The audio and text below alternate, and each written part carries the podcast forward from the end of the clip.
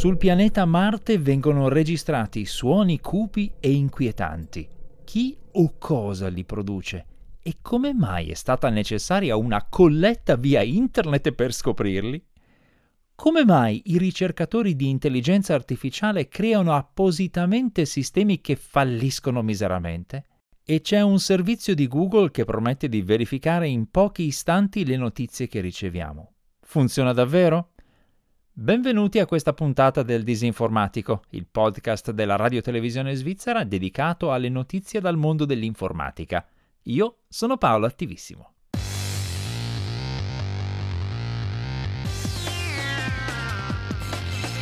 Il Disinformatico.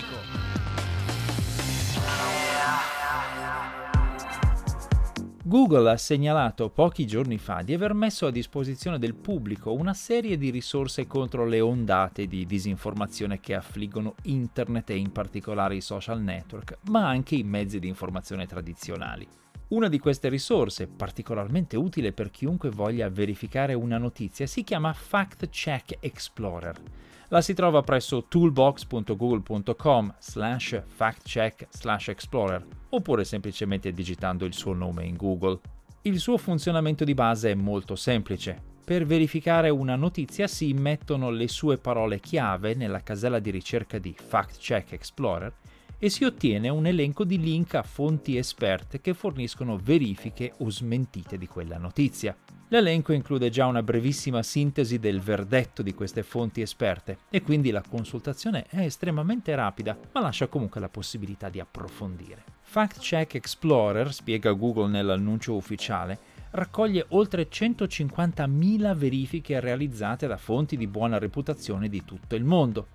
La lingua in cui effettuare la ricerca è selezionabile. Google propone automaticamente quella dell'utente, basandosi su quella del suo browser, ma è possibile chiedere di cercare anche in tutte le lingue. Le parole chiave possono essere per esempio nomi di persone o di luoghi, descrizioni di argomenti o frasi attribuite a politici, celebrità o altre persone di interesse generale. Si può inoltre limitare la ricerca a un singolo sito di verificatori usando il parametro site, S-I-T-E, due punti, seguito senza spazi dal nome del sito. Un altro parametro utile è list 2 punti recent che elenca le verifiche più recenti. La guida al servizio spiega che Fact Check Explorer elenca solo fonti e verifiche che rispettino le sue linee guida, che si basano sui criteri dell'International Fact Checking Network IFCN e del Pointer Institute, due entità molto rispettate nel settore, per cui il rischio di infiltrazioni di disinformatori è piuttosto basso. In ogni caso il servizio di Google non pretende di essere un depositario di verità e mette subito in chiaro che Google non avalla né crea queste verifiche e che in caso di disaccordo con una verifica si deve contattare direttamente il gestore del sito che l'ha pubblicata. Fact Check Explorer fa parte della Google News Initiative, un tentativo di Google di contrastare la disinformazione e include anche risorse e istruzioni per chi pubblica articoli di verifica e vuole che i suoi articoli siano inclusi nei risultati del servizio. Si trovano nella sua sezione Markup Tool. La sezione training di questa initiative offre anche preziosi tutorial per giornalisti su come usare gli strumenti informatici per produrre articoli più rigorosi in meno tempo. Ma in pratica quanto funziona questo Fact Check Explorer? Ho provato con alcuni temi recenti come Mariupol o Ivermectina e i risultati sono stati molto completi. È andata decisamente meno bene con temi di fake news del passato come l'ormai storico Bonsai Kitten, di cui ho parlato in un podcast precedente, o George Arlington, che era il nome di un inesistente papà di un'altrettanto inesistente bambina malata di leucemia. Il suo appello bufala era circolato in maniera virale per anni dal 2002 in poi. Insomma, Fact Checker è un buon inizio ed è sicuramente una risorsa in più per ricercatori e giornalisti e anche per chiunque voglia semplicemente approfondire una notizia, ma c'è ancora molta strada da fare. Quando si tratta di contrastare le fake news si parte sempre in svantaggio, perché è molto più facile creare una notizia falsa che costruirne la smentita. Una delle sfide nell'uso delle straordinarie possibilità dell'intelligenza artificiale è molto molto umana. Le persone che sviluppano questi sistemi devono abituarsi a ragionare in maniera non umana e a capire e prevedere gli sbagli del loro software. C'è un caso molto famoso in questo campo che viene spesso citato come aneddoto. Si racconta che alcuni anni fa un gruppo di ricercatori creò un sistema di intelligenza artificiale per distinguere i lupi dai cani husky, dandogli in pasto immagini di lupi e di husky e dicendogli quali erano lupi e quali erano husky. Un metodo molto simile a quello che si usa per insegnare a una persona a riconoscere qualunque oggetto. Nell'aneddoto il sistema funzionava benissimo, aveva un tasso di successo molto elevato quando gli venivano proposte immagini che non aveva mai visto prima.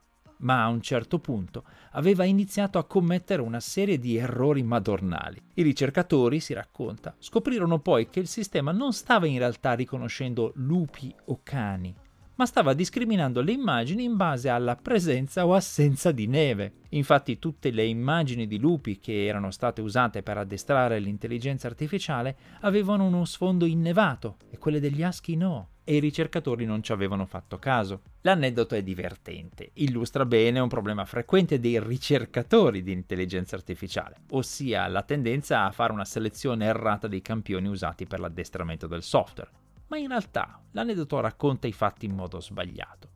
Prima di tutto la ricerca fu effettivamente realizzata ed è scritta in un articolo scientifico del 2016 disponibile su arxiv.org e diede davvero quei risultati ma l'intelligenza artificiale fu creata appositamente difettosa per dimostrare l'importanza di usare immagini campione ben selezionate e mettere in chiaro il pericolo delle cosiddette correlazioni spurie e dell'eccessiva fiducia che si rischia di dare a sistemi addestrati maldestramente. Le correlazioni spurie sono quelle che un essere umano non farebbe mai, perché sa cos'è un husky e cos'è un lupo in base alla propria conoscenza degli animali e della realtà in generale, ma che un'intelligenza artificiale rischia di fare perché si basa esclusivamente sulle immagini che le sono state date, senza alcuna conoscenza della realtà. Dove noi vediamo husky o lupo, l'intelligenza artificiale vede macchie di pixel che si somigliano oppure no. L'aspetto più interessante di questo aneddoto è un altro elemento che manca nella sua narrazione abituale. I risultati di questa intelligenza artificiale furono presentati a un gruppo di studenti laureati del settore, mostrando loro otto riconoscimenti corretti e uno sbagliato, nel quale l'intelligenza artificiale aveva identificato come lupo quello che in realtà era un husky. Agli studenti fu chiesto se ritenessero affidabile un software che azzeccava 8 volte su 9. Perché lo ritenessero affidabile?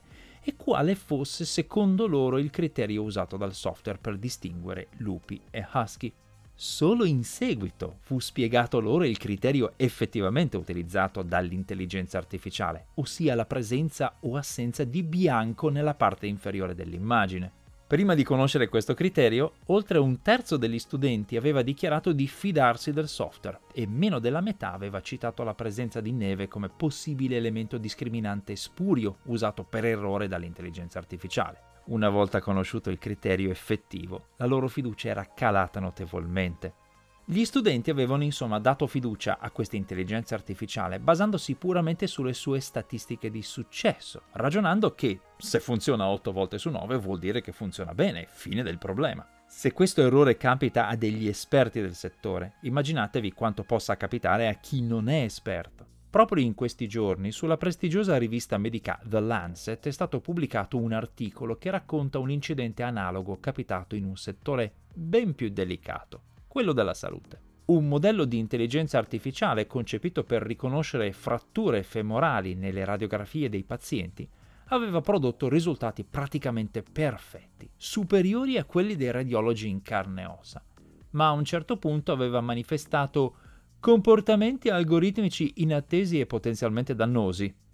Un eufemismo per dire che prendeva delle cantonate spettacolari che avrebbero potuto rovinare i pazienti, L'articolo di Lancet non nega il potenziale di queste tecnologie, ma mette in luce la necessità di esaminare con attenzione il modo in cui funzionano prima di introdurle nella pratica clinica, per evitare che ci si basi su criteri che sono robusti e sensati soltanto in apparenza. Storicamente, dicono gli autori dell'articolo, i sistemi di diagnosi assistita da computer hanno spesso fornito prestazioni inaspettatamente scadenti in contesto clinico, nonostante valutazioni precliniche promettenti. Per fortuna c'è secondo loro una soluzione, obbligare chi offre questi sistemi a spiegare come funzionano realmente e a sottoporli a verifiche da parte di esperti di intelligenza artificiale, secondo una tecnica denominata algorithmic auditing. Insomma, sembra proprio che l'intelligenza artificiale ci possa dare una mano, a patto di addestrarla bene. E sembra anche scongiurato un altro pericolo che viene spesso citato, quello che l'intelligenza artificiale causi disoccupazione. Per fare questo algorithmic auditing serviranno infatti persone esperte sia in campo informatico sia nel campo nel quale si vogliono applicare questi sistemi. E serviranno anche decisori che sappiano che non ci si può semplicemente fidare di un numeretto che indica una percentuale di successo, ma occorre piena trasparenza. Nascono quindi nuovi mestieri che si affiancano a quelli tradizionali, sperando che chi li farà non venga selezionato da un software che li sceglie in base a qualche correlazione spuria o campione distorto, come è accaduto ad Amazon. Nel 2018 l'azienda di Jeff Bezos ha dovuto rinunciare a un sistema automatico di selezione dei candidati quando è emerso che discriminava le donne. Il software infatti era stato addestrato usando i curricula inviati ad Amazon nei dieci anni precedenti e la maggior parte di quei curricula era maschile per cui il sistema di machine learning aveva dedotto, si fa per dire, che i candidati maschili erano da preferire a quelli femminili. E per finire, strani suoni da Marte. Siamo abituati a pensare che lo spazio sia un ambiente totalmente silenzioso perché nel vuoto i suoni non si propagano.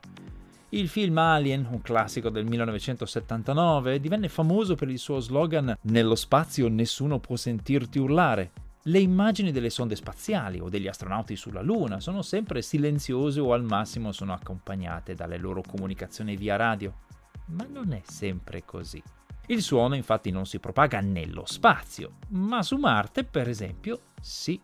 Il pianeta infatti è dotato di un'atmosfera, è molto tenue rispetto a quella terrestre, ma c'è, e quindi i suoni si possono sentire, a patto però che ci sia qualcuno o qualcosa a produrli e ad ascoltarli. Su YouTube è stato pubblicato un video che presenta suoni di Marte e non si tratta di uno scherzo. Sono realmente suoni captati sul pianeta rosso. Il video è opera del Jet Propulsion Laboratory della NASA e presenta i suoni captati su Marte dai due microfoni montati per questo scopo sul veicolo robotico Perseverance, che sta esplorando il pianeta da più di un anno. Nel video si sentono degli sbuffi prodotti dal getto gassoso usato per soffiare via la polvere prodotta dagli strumenti che analizzano le rocce marziane, i crepitii del laser usato per vaporizzare le rocce allo scopo di conoscerne la composizione chimica, il fruscio del vento marziano. E anche il rumore del piccolo drone Ingenuity, il primo veicolo a elica usato su un altro mondo. L'idea di montare dei microfoni su una sonda spaziale può sembrare frivola e inizialmente fu bocciata dalla NASA, diventando realtà soltanto grazie a una colletta di 100.000 dollari realizzata via internet dall'associazione di divulgazione scientifica Planetary Society. In realtà, ascoltare i suoni di un altro pianeta ha permesso ai ricercatori di scoprire alcune strane caratteristiche dell'atmosfera di Marte. Per esempio, su Marte il suono si propaga più lentamente che sulla Terra e a velocità differenti a seconda della frequenza. I suoni di bassa frequenza viaggiano sul pianeta rosso a circa 240 metri al secondo, mentre quelli più acuti si propagano più rapidamente a circa 250 metri al secondo. Un concerto su Marte produrrebbe insomma effetti molto strani. Le note alte arriverebbero agli ascoltatori prima di quelle basse. I suoni marziani, in generale, sono inoltre più lenti che sulla Terra, dove viaggiano normalmente a circa 343 metri al secondo. Questi sono effetti della composizione chimica dell'atmosfera marziana che oltre a essere molto sottile e molto fredda è composta principalmente da anidride carbonica. Gli scienziati avevano previsto questi fenomeni, ma sentirli confermare direttamente da una registrazione audio è una bella soddisfazione. Un altro effetto insolito dell'atmosfera marziana è che i suoni non vanno molto lontano e quelli acuti si propagano meno di quelli bassi. Sulla Terra un suono normalmente si smorza fortemente dopo una sessantina di metri, mentre su Marte i suoni acuti si perdono completamente già a 8 metri di distanza. Lo si nota nel rumore del drone Ingenuity nel video, i cui piccoli rotori girano velocissimi a 2500 giri al minuto ma nell'atmosfera marziana producono un suono molto cupo. Il risultato è che se una persona potesse stare senza protezioni su Marte, sentirebbe quasi sempre un silenzio totale, punteggiato solo occasionalmente da rumori sordi. Marte è davvero un mondo alieno, insomma, nel quale per farsi sentire non conviene strillare, ma è invece necessario usare toni molto bassi e stare vicini.